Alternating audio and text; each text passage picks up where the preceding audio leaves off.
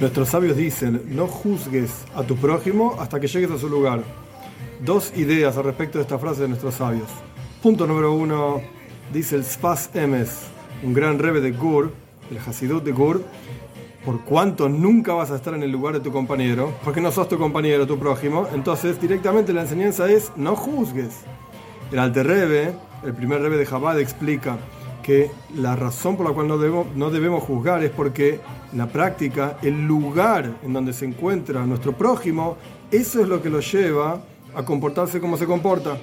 Puede ser que tenga una prueba más, más difícil que la nuestra, puede ser que tenga una actitud diferente de la nuestra, entonces el lugar mismo lleva a que esta persona se comporte de esa manera. Por lo tanto, no juzgues al otro hasta que uno mismo se encuentre en ese mismo lugar.